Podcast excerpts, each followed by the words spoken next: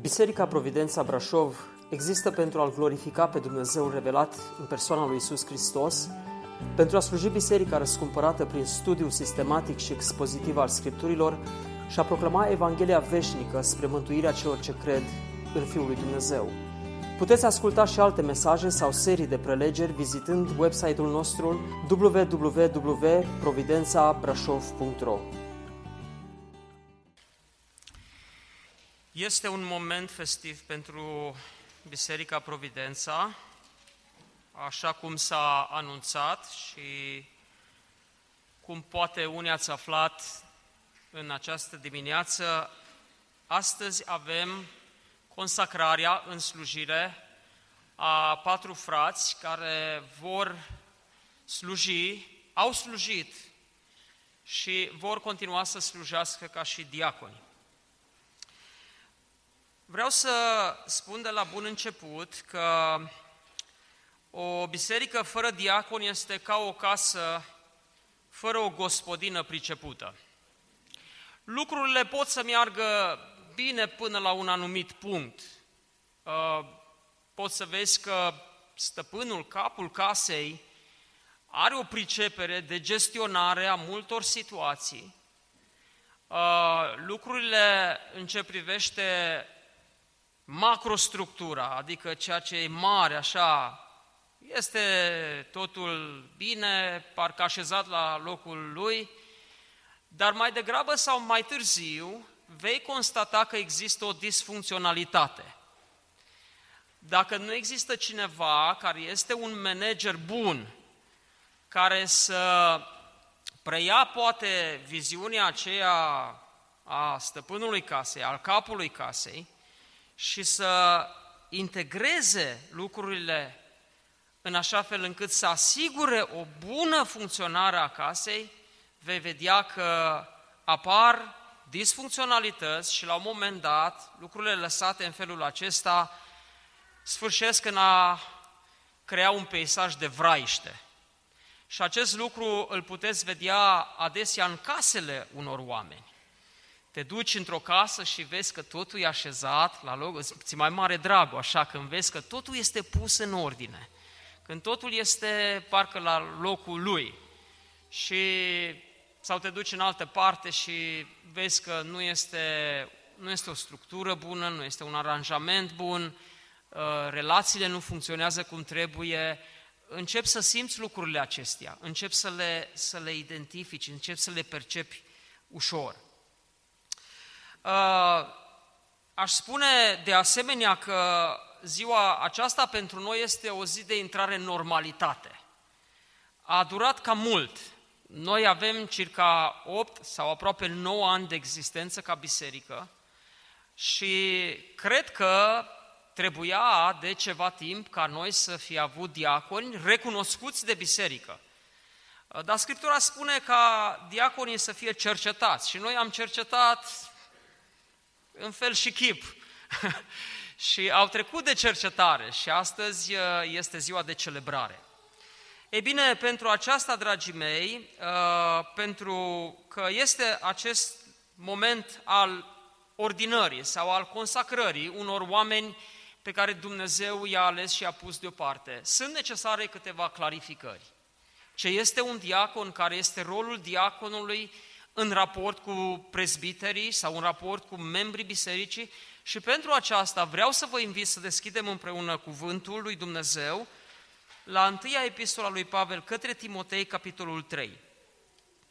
Acolo, în capitolul 3, Pavel aduce niște clarificări tânărului Timotei, care uh, sluja în Efes ca și păstor și îl ajută să înțeleagă care este rolul unui priveghetor al bisericii, sau în limba greacă episcop, uh, în altă parte, în tit, folosește și varianta de prezbiter, și care este rolul diaconului sau al diaconilor. Citim cuvântul de la versetul, uh, de la versetul 8. Diaconii de asemenea trebuie să fie cinstiți, nu cu două fețe, nu băutori de mult vin, nu doritori de câștig mărșav, ci să păstreze taina credinței într-un cuget curat. Trebuie cercetați întâi și numai dacă sunt fără prihană să fie diaconi. Femeile de asemenea trebuie să fie cinstite, neclevetitoare, cumpătate, credincioase în toate lucrurile. Diaconii să fie bărbați ai unei singure neveste și să știe să-și cârmuiască bine copiii și casele lor, pentru că cei ce slujesc bine ca diaconi dobândesc un loc de cinste și o mare îndrăzneală în credința care este în Hristos Isus. Amin. Sunt mai multe lucruri pe care Apostolul Pavel, inspirat de Duhul lui Dumnezeu, le surprinde în acest fragment pe linia clarificărilor a ceea ce este un diacon, însă eu m-am oprit doar la trei dintre acestea. Mai întâi, aș vrea să clarificăm faptul că Domnul a binecuvântat biserica cu diaconi. Este o rânduială pe care Dumnezeu a stabilit-o de la început, de la înființarea bisericii, ca biserica să aibă diaconi. A doua clarificare. Diaconul este un slujitor al lui Dumnezeu și nu este un slujitor de clasă inferioară în biserică. Nu este superior față de membrii bisericii și nu este inferior față de alți slujitori sau de alte slujiri ale bisericii. Și în al treilea rând, a treia clarificare este că acest statut de diacon, de slujitor în casa lui Dumnezeu, statutul acesta trebuie să aibă acoperire într-un standard. Standard pe care Apostolul Pavel îl descrie aici în capitolul 3. Așadar, haideți să le luăm în ordine. În primul rând, prima clarificare, Domnul a rânduit în casa lui, în biserica lui, a rânduit diaconi. Ce este un diacon?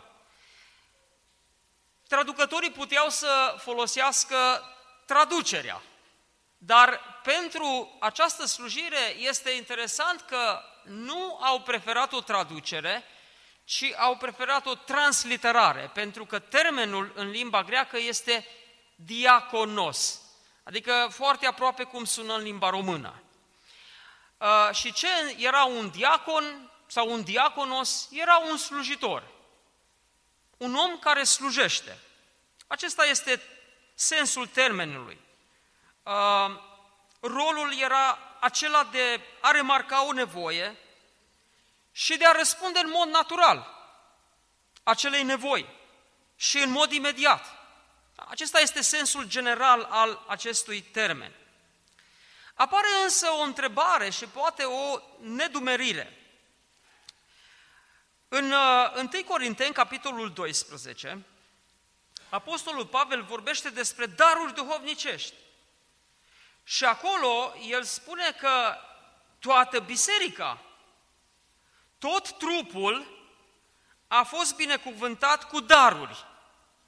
Adică nu există nici măcar un membru, un mădular al bisericii care să nu fi primit un dar de la Domnul.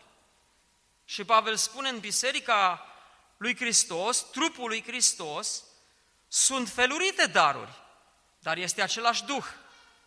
Sunt felurite slujbe, dar este același Domn. Și sunt felurite lucrări, dar este același Dumnezeu care lucrează totul în toți. Așadar, darurile sunt date tuturor și se manifestă prin slujiri, prin slujbe, prin tot felul de lucrări. Și iată ce spune în versetul 7 din 1 Corinteni 12. Și fiecăruia îi se dă arătarea Duhului spre folosul altora. Nu este rău ca din când în când să-ți pui în mod legitim întrebarea care este darul pe care Dumnezeu mi l-a dat ca să slujesc altora în casa lui Dumnezeu. Pentru că dacă îți pui întrebarea aceasta chiar acum și constați că în casa lui Dumnezeu ești un simplu spectator, dragul meu, nu este bine. Casa lui Dumnezeu nu are spectatori. Casa lui Dumnezeu are mădulare și fiecare mădular are o funcționalitate. Dacă te gândești la aspectul acesta anatomic, pentru că imaginea aceasta este una anatomică, uh, oferită de Apostolul Pavel în 1 Corinteni, capitolul 12. Și te gândești, ce sunt eu în casa lui Dumnezeu?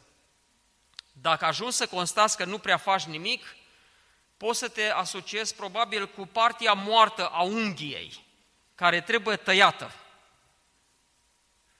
Până și părul, care este un organ mort, am spune noi, are o anumită funcție, acea estetică. Și avem frizeri care se ocupă să așeze bine părul, să arate bine. Nu? Vezi, partea aceea are o anumită, uh, un anumit rol. Așadar, eu cred că trebuie, dragii mei, să înțelegem foarte bine că nu există în casa lui Dumnezeu mădular, copila lui Dumnezeu care să nu slujească. Și bine ai face dacă te-ai gândi în ce fel slujesc eu casa lui Dumnezeu. În ce fel îmi folosesc eu darul după ce îl identific și îl pun în negoț, îl pun în slujbă, că altfel, conform pildei talanților, îl îngropi și vei da socoteală pentru nefolosirea darului cu care te-a echipat Dumnezeu. Aceeași imagine și același tipar de gândire este reluat de Apostolul Pavel când scrie bisericii din Efes. În Efeseni, capitolul 4, versetul 11, el spune Și Dumnezeu a dat pe unii apostoli, pe alții proroci, pe alții evangeliști, pe alții păstori și învățători, pentru desăvârșirea sfinților în vederea lucrării de slujire, pentru zidirea trupului lui Hristos. Până vom ajunge toți la unirea credinței și a cunoștinței Fiului lui Dumnezeu, la starea de om mare, la înălțimea staturii plinătății lui Hristos. Ca să nu mai fim copii, plutind încoace și încolo, purtați de orice vânt de învățătură, prin viclenia oamenilor și șiretenia lor în mijloacele lor de amăgire, că sunt învățători foarte vicleni care știu să sucească mintea credincioșilor, ci, spune Pavel, credincioși adevărului, în dragoste, să creștem în toate privințele ca să ajungem la Cel ce este capul Hristos. Cum să creștem? Din el tot trupul bine închegat și strâns legat prin ce dă fiecare închietură își primește creșterea potrivit cu lucrarea fiecărei părți în măsura ei și se zidește în dragoste. Iată, dragii mei, încă o dată subliniat de Apostolul Pavel faptul că biserica este o mulțime de mădulare, de organe vii, care trebuie să funcționeze, că altfel dacă un organ nu funcționează, influențează și alt organ. Îi slăbește puterea de funcționare. Bun, care ar fi atunci nedumerirea? Dacă biserica este formată din slujitori și toți trebuie să slujim, și diaconul este un slujitor, care e diferența atunci? Pentru că, logic, concluzia ar fi aceasta. Toți sunt diaconi. Corect?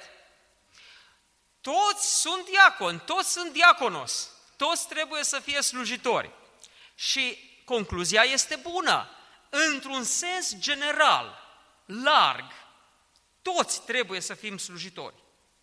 Cu toate acestea, Există un sens particular pe care Apostolul Pavel îl definește în mod explicit în Scriptură, acela al unui rol de diacon identificat de biserică, recunoscut și consacrat. Cuvântul lui Dumnezeu ne spune că biserica trebuie să așeze în slujirea de diaconi și într-un rol de diaconi pe aceia care se dovedesc vrednici pentru aceasta. E bine, în ce constă totuși distinția aceasta?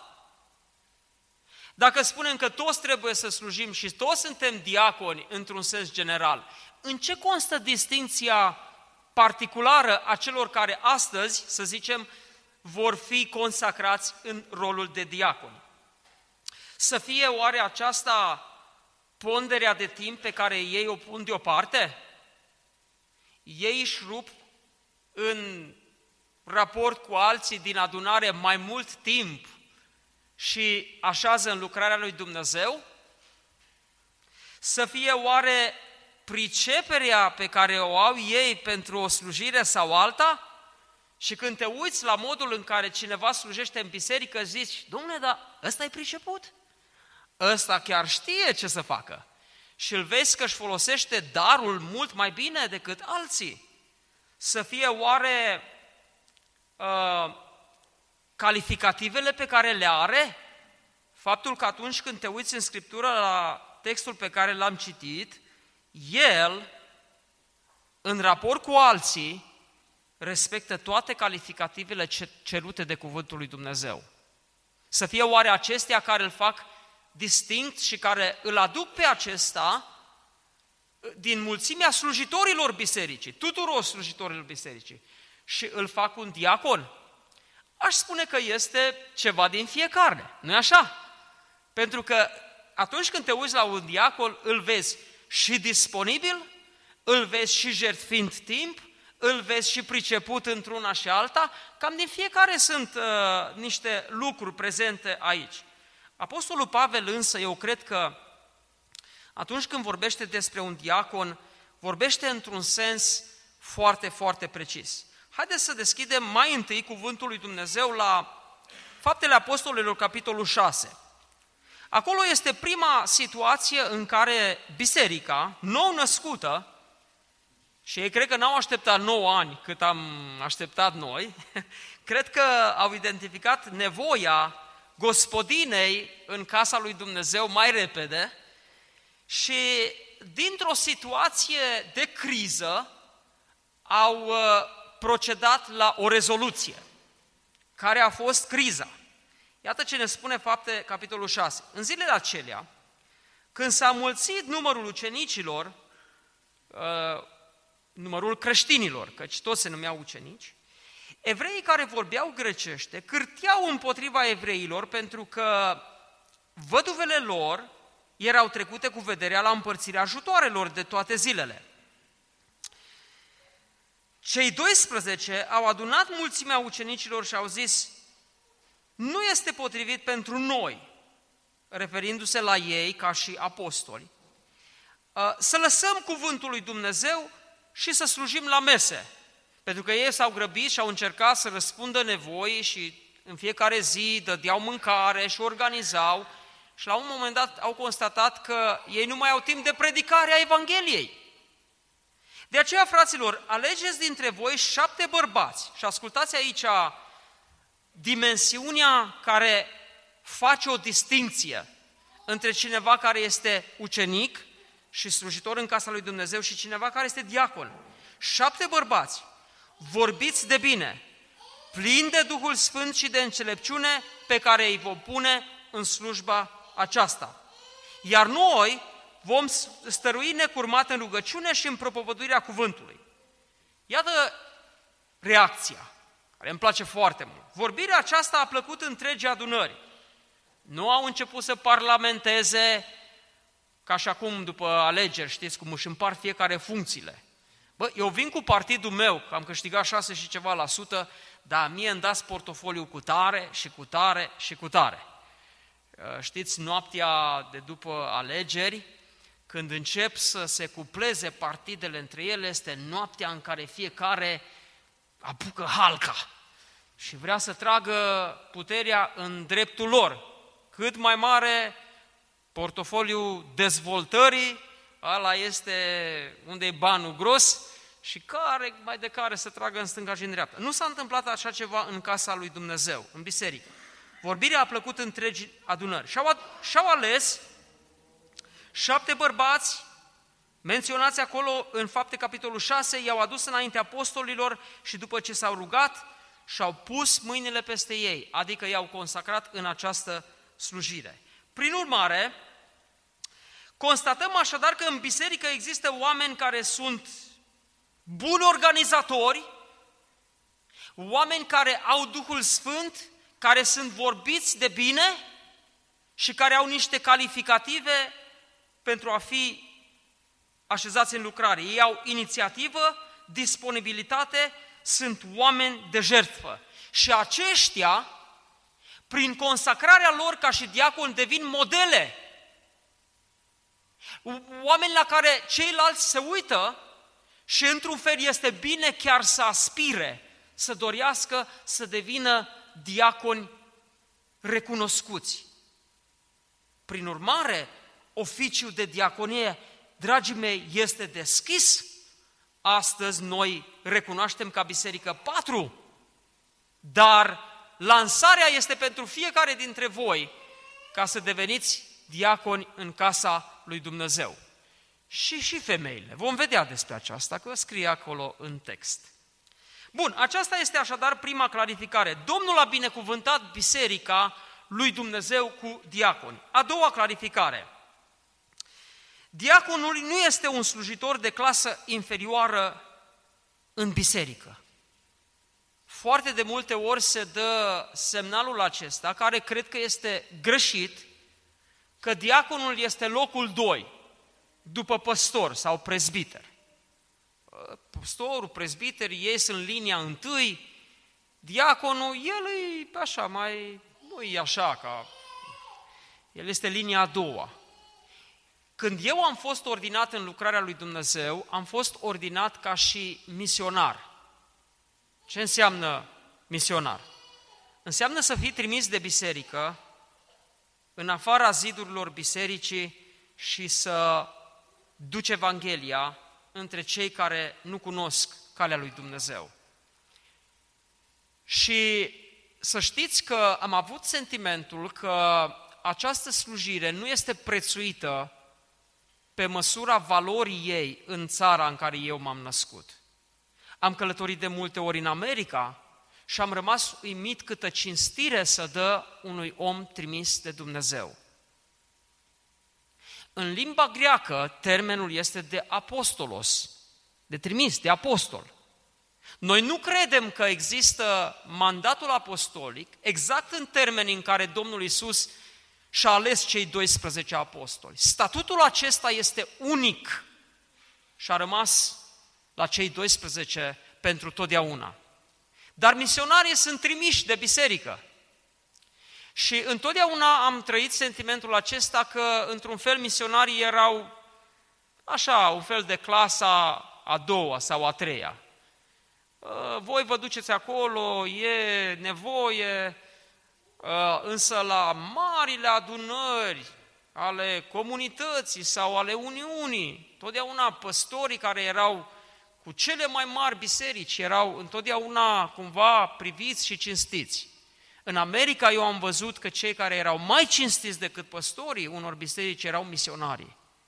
Și lucrul acesta este bine pentru că lupta în câmpul misiunii este una foarte grea.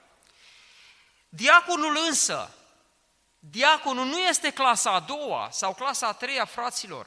Vă rog să înțelegeți. Astăzi, frații care sunteți consacrați, nu sunteți cu nimic mai prejos decât prezbiterii bisericii. Și vă rog să înțelegeți bine lucrul acesta. Dumnezeu vă dă o, o slujire la fel de importantă și de valoroasă. Ce diferă sunt rolurile? este o direcție care este orientată spre învățătură și este o direcție care este îndreptată spre organizare.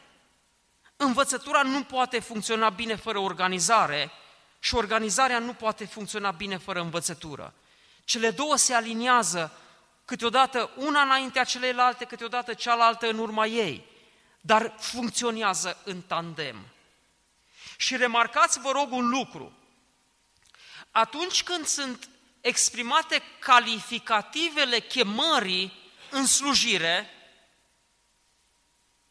ceea ce se cere din partea unui diacon nu este cu nimic mai prejos decât ce se cere din partea unui prezbiter.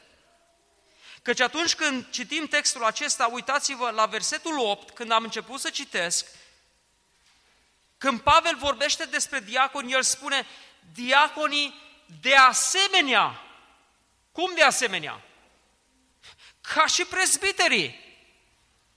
În același fel ca și prezbiterii trebuie să aibă niște calificative care sunt aproape reluate de Apostolul Pavel. Aproape corespondență de unul la unul. Ce se cere prezbiterului, se cere și diaconului. Și atunci, dacă cerințele sunt asemănătoare, vreau să vă spun, greutatea slujirii acestora nu este cu absolut nimic mai prejos. De aceea astăzi eu sunt foarte bucuros că în slujirea bisericii vin oameni care se așează în aceeași linie de luptă și nu sunt în urmă sau nu sunt înainte, ci luptă alături de ceilalți slujitori ai bisericii.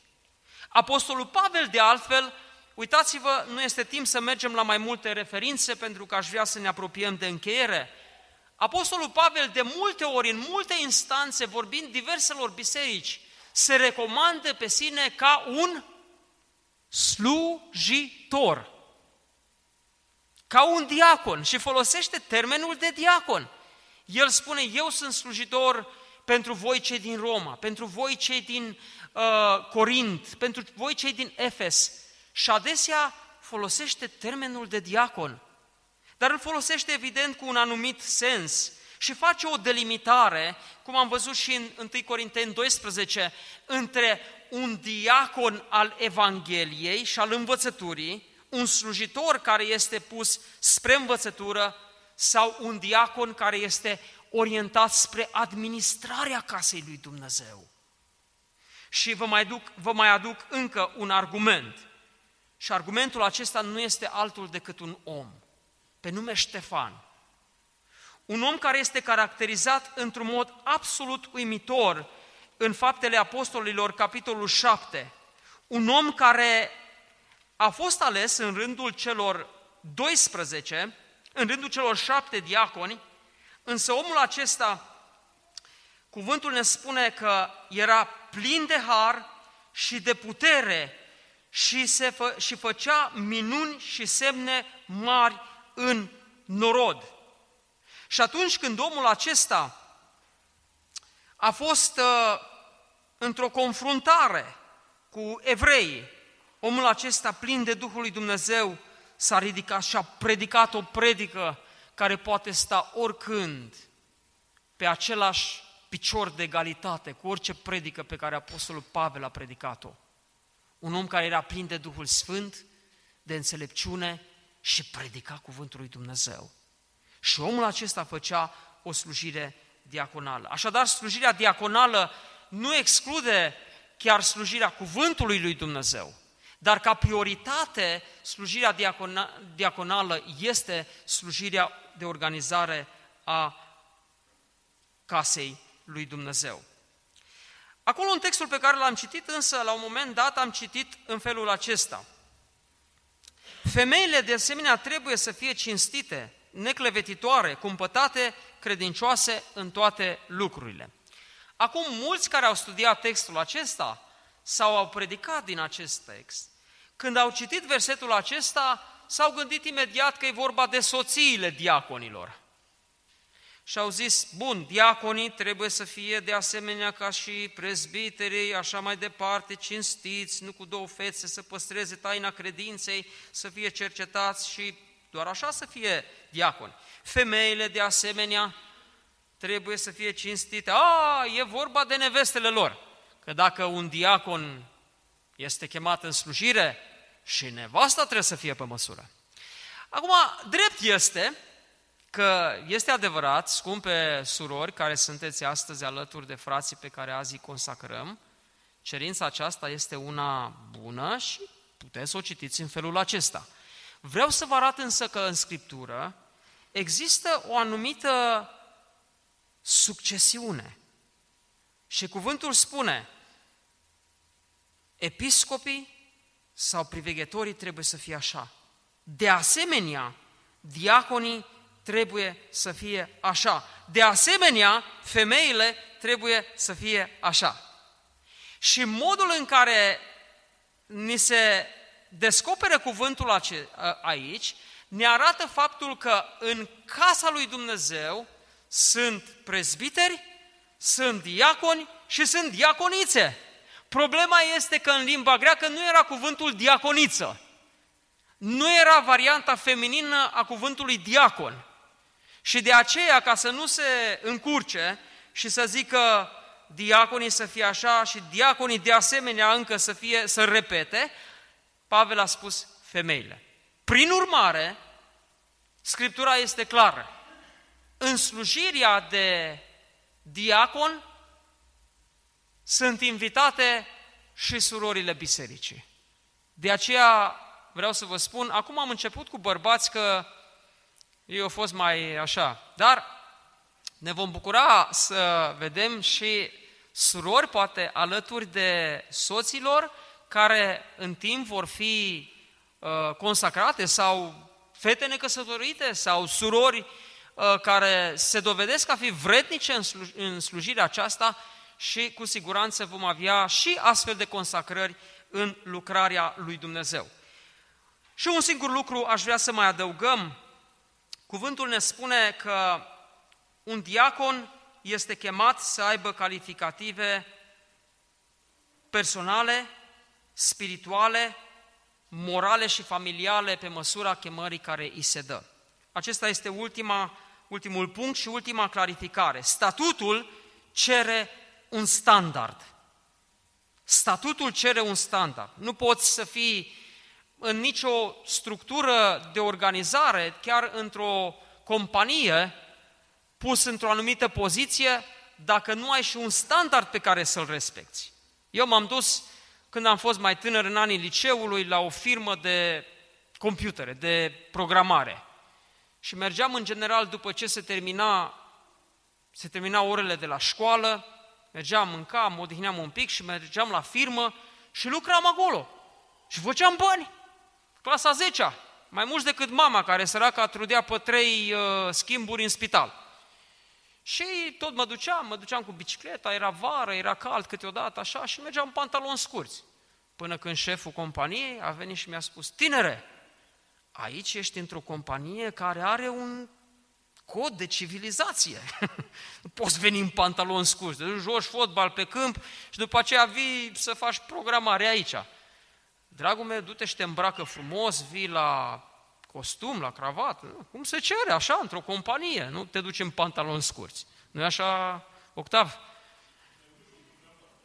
Da? Mai puțin cu cravată, dar... Deci există un standard pe care trebuie să-l respecti, altfel nu poți să te duci acolo cum vrei. Și la fel, în slujirea aceasta de diacon, cuvântul lui Dumnezeu ne arată care este standardul. Și aș vrea să trecem foarte pe scurt prin acestea, pentru că cred că sunt foarte importante. Le-am așezat în patru categorii. În primul rând, este caracterul personal. Scriptura spune, diaconul trebuie să fie cinstit sau diaconii trebuie să fie cinstiți, în primul rând. Ce înseamnă aceasta? Noi am spune integri, nu? Să fie cinstit. Așa îl folosim noi termenul acesta, dar îl folosim și în altfel. Ce cinste îi se dă acestuia? Observați că este o diferență de, de, de, nu, de nuanță de sens. Uh, și în textul original vreau să vă spun că este sensul acesta, acesta de a fi onorat. Omul care este diacon trebuie să fie onorat de ceilalți, să îl vedeți că are un anumit respect din partea celorlalți. Sigur, trebuie să fie și cinstit, să nu fie de la care fură, care învârte, no, are, are punga și tot trage câte un leu, câte doi, câte zece, pe unde nu se vede. Da, trebuie să fie și cinstit, dar aici termenul este acela de, de a fi onorat, de a avea o demnitate recunoscută de ceilalți. Nu cu două fețe. Ce înseamnă asta? Cum zicem noi? Să nu fie prefăcut, ipocrit, fățarnic, da? Un fățarnic, dacă îl pui presbite, ăsta, diacon, ai încasat-o. O să ai foarte mari probleme. În, în limba greacă, originalul este dilogos, adică zice să nu fie cu două limbi. Știți ce înseamnă asta? Să nu fie cu două limbi? Ca diacon, să nu vină la unul din prezbiteri și să zică, frate, așa, așa, așa, așa, așa, și să ducă la celălalt prezbiter și să zică exact pe dos, că încurcă lucrurile. Să nu fie unul care vorbește uh, de bine pe cineva, dar se duce acasă la soție și îl vorbește de rău. Om cu două limbi. Cu o limbă vorbește într-un fel, cu o limbă vorbește în alt fel. Integritatea se cere și pe linia aceasta a consecvenței în ceea ce el vorbește celorlalți. Să nu fie așadar om cu două fețe, cu două limbi, să nu fie băutor de mult vin. E, aici e o problemă, că cu vinul la noi, la români, de fetiasca, de codnari, de burdo și de alte soiuri, e o problemă. N-aș zice așa de mult aici în comunitatea noastră că n-am văzut și nu cred că este cazul, dar eu să știți, am venit dintr-o biserică unde în adunarea noastră erau unii care trăgeau bine la măsia, cum ziceam noi. Nu de puține ori mi-a fost dat să văd în sat credincioși de ai noștri care nu țineau drept drumul. Mergeau așa, când în stânga, când în dreapta.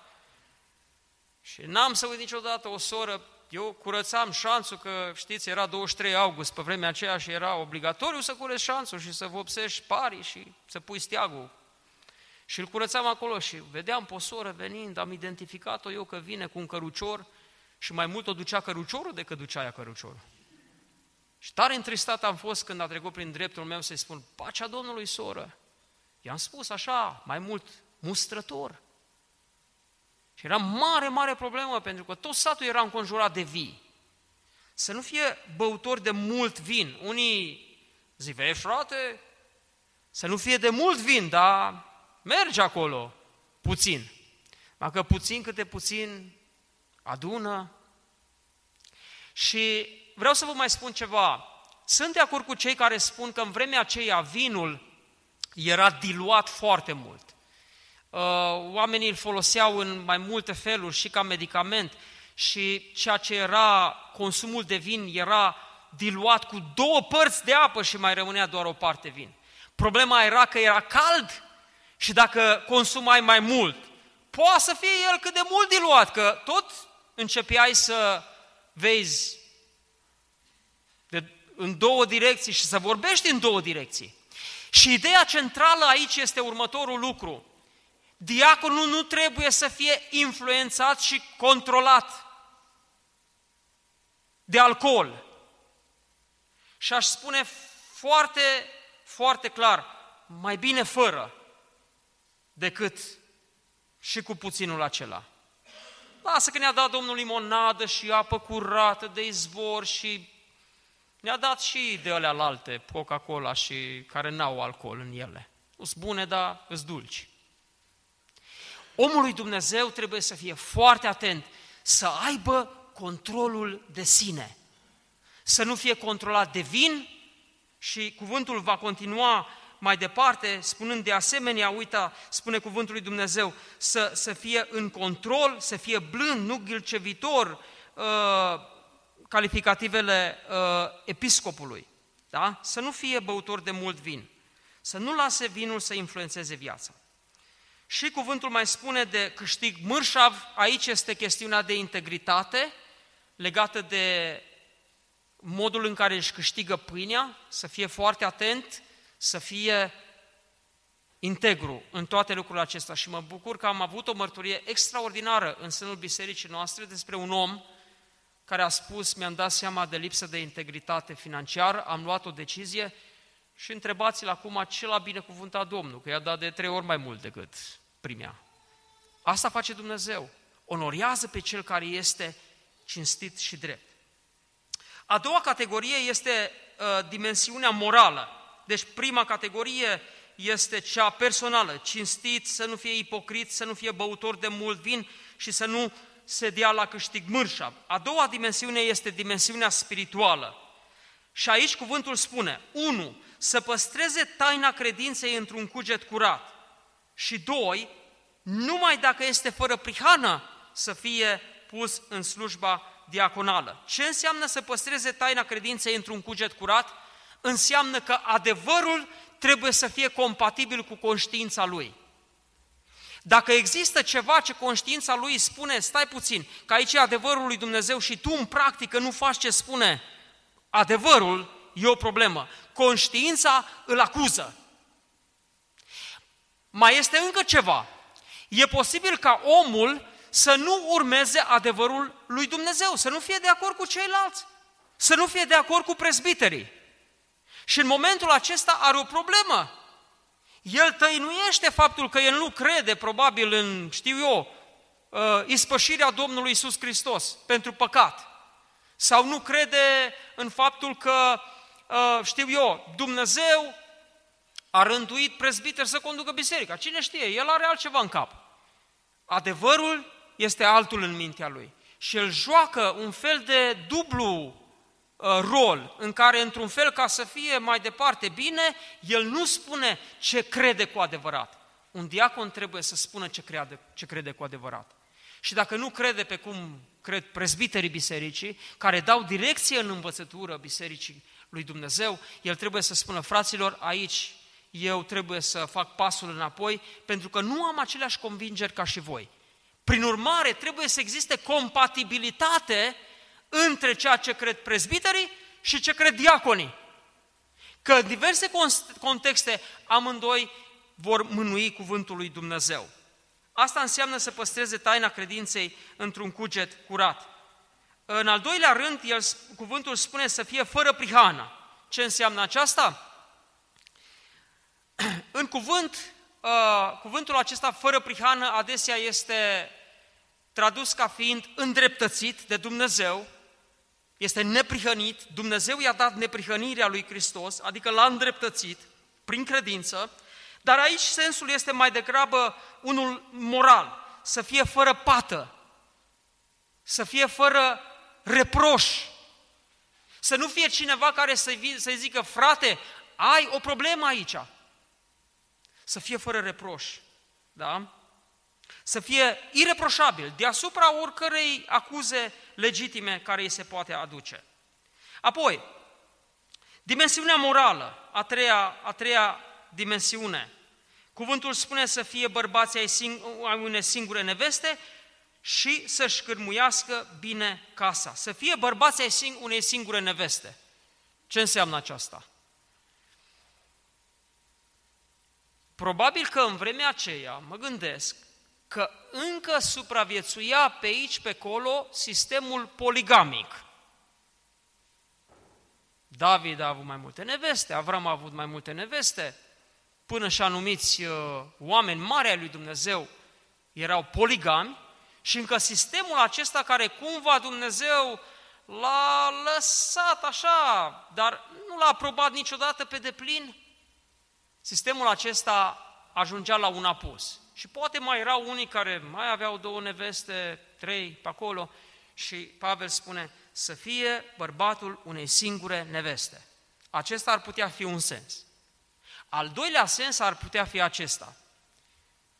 Un diacon poate fi căsătorit cu o singură femeie, dar poate fi bărbatul mai multor femei. În mintea lui, în pornirile lui, în imaginațiile lui, în deschiderea calculatorilor și a, unui, a unor site-uri, el poate fi bărbatul unui milion de femei. Și cuvântul spune, prezbiterului și diaconilor să fiți bărbații unei singure femei. Consagrați-vă inima unei singure femei, mintea voastră unei singure femei, pornirile voastre firești unei singure femei. Și înclin să iau și sensul acesta, că este unul foarte, foarte, foarte bun. Ultimul rând pe care, ultimul lucru pe care Pavel îl amintește aici este categoria familiei. Și aici vreau să vă spun, este o chestiune foarte, foarte delicată. Aici este frământarea celor mai mulți oameni care slujesc. Pentru că este lupta fiecărui părinte de a-și orienta copiii pe calea lui Dumnezeu și trăim niște vremuri în care ai senzația că tu vrei să-i duci într-o direcție și ei stau cu capul în direcția ta. Și aici vreau să vă spun, dragii mei, n-am să fac decât un singur lucru, pentru că nu vreau să se considere că eu încerc să, uh, știu eu, fac niște referiri sau vreau să mă dau eu mai mare decât alții, am să citesc două citate din doi oameni ai lui Dumnezeu pe care unii îi cunoașteți. Nu-i pomenesc că nu este cazul. Iată primul citat.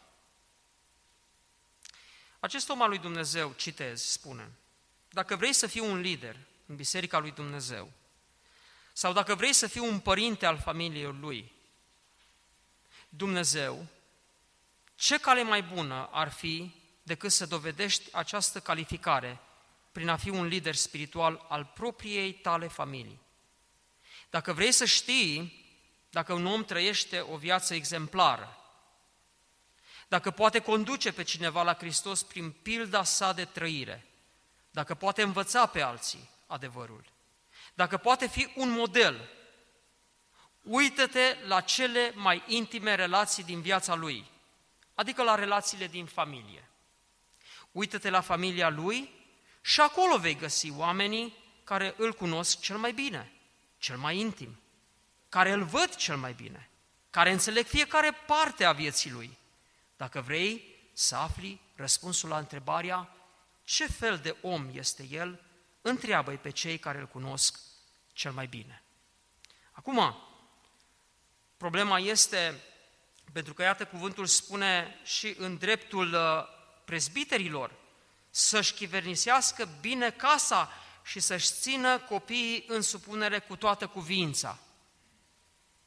Cineva poate veni să spună, am făcut tot ce îmi stă în putință să-i țin în supunere și s-au răzvrătit cam toți împotriva mea.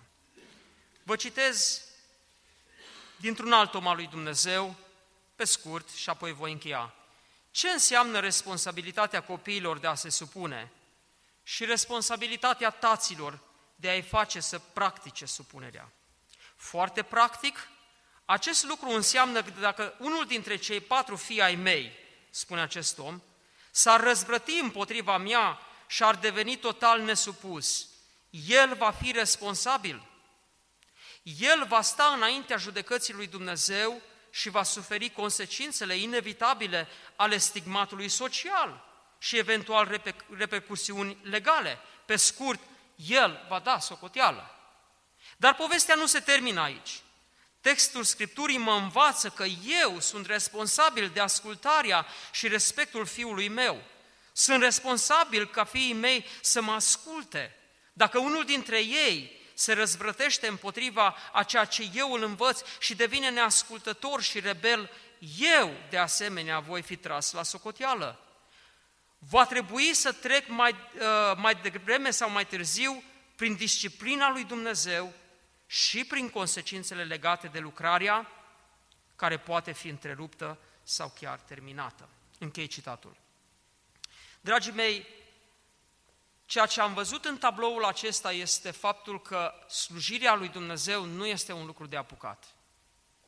De aceea Dumnezeu spune, puneți deoparte oameni care au o chemare, o au poate în mod subiectiv și este recunoscută în mod obiectiv de biserică și oamenii aceștia trebuie să aibă un caracter exemplar ca să fie modele pentru ceilalți care aspiră la slujirea diaconală, bărbați și femei deopotrivă.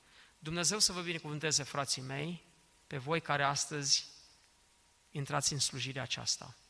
Și să binecuvânteze pe toți ceilalți care îi așteptăm să intre în slujirea diaconală. Și vreau să vă spun, să dea Domnul ca toți să fie proroci, cum spune Moise, ca toți să fie diaconi. Să dea Domnul ca toți să slujească în casa lui Dumnezeu. Bine, cu o recunoaștere din partea bisericii. Harul să fie al nostru și gloria și cinstea a lui Hristos. Amin.